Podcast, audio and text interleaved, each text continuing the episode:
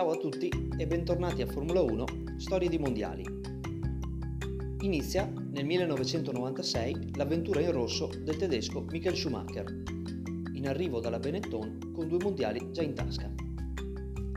La Ferrari di quegli anni è un team che sotto la direzione di Luca Cordero di Montezemolo sta cercando di tornare al vertice. Il tedesco porta con sé dalla Benetton Ross Brown in qualità di direttore tecnico, il quale insieme a Jean Todd e Rory Byrne, rispettivamente direttore generale e progettista, formarono il Dream Team che in pochi anni portarono Ferrari e Schumacher a scrivere un importante pezzo di storia. Al fianco di Michael venne ingaggiato l'irlandese Ed Irvine in arrivo dalla Jordan. La Ferrari porta in pista la F310, auto rivoluzionaria nelle forme, la prima con motore V10 in sostituzione dello storico V12. Meno ingombrante, più leggero, con consumi ridotti e capace comunque di sprigionare più di 700 cavalli. È una delle due auto di Formula 1 su cui ho avuto il privilegio di salirci da bambino insieme alla 126C dell'81. Ricordi che di certo non si dimenticano facilmente. Tornando al mondiale, la stagione prende il via il 10 marzo per la prima volta con il Gran Premio d'Australia che nel frattempo abbandona Adelaide per trasferirsi nel nuovo circuito semicittadino di Melbourne. Le gare in programma tornano 16, dopo la cancellazione del Gran Premio del Pacifico che si è corso a Okayama in Giappone. Il campionato si conclude il 13 ottobre, sempre in Giappone, ma a Suzuka. La Williams schiera al fianco di Hill Jacques Villeneuve, figlio di Gilles, vincitore nel 95 del campionato kart, acronimo di Championship Auto Racing Teams, una serie automobilistica creata nel 79 dall'ex pilota di Formula 1 Dan Garney. Fu proprio la Williams, con Damon Hill, a vincere le prime tre gare in Australia, Brasile e Argentina.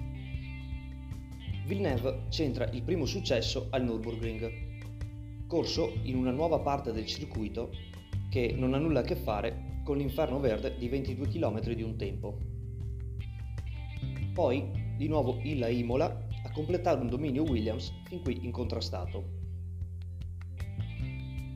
A Monaco successe il finimondo e tra ritiri dovuti a problemi meccanici e ad incidenti, pensate tagliarono il traguardo solamente 4 vetture.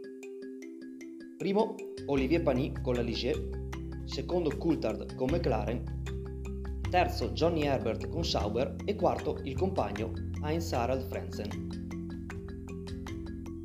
Fu l'unico vero colpo di scena, in una stagione dove, al di là delle tre vittorie di Schumacher con una Ferrari ancora troppo poco competitiva, vide una Williams dominatrice, capace di vincere in otto occasioni con Hill e quattro con il debuttante Villeneuve. Damon Hill è il primo figlio di un campione del mondo di Formula 1 a diventarlo a sua volta, chiudendo la stagione con 97 punti, staccato di 19 lunghezze dal canadese compagno di squadra. Terzo arriva Schumacher, staccato con 59 punti. Ferrari torna comunque seconda forza del mondiale, superando proprio sul finale la Benetton, 70 a 68 punti distantissima la Williams che vince il titolo costruttori con 175 punti. È il quarto titolo in 5 anni, l'ottavo della sua storia. Grazie per l'ascolto, vi ricordo di seguire il canale e di iscrivermi a storiedimondiali.gmail.com Ah, e non chiedetemi come ho fatto a salire sulle Ferrari perché non ve lo posso dire. Ciao!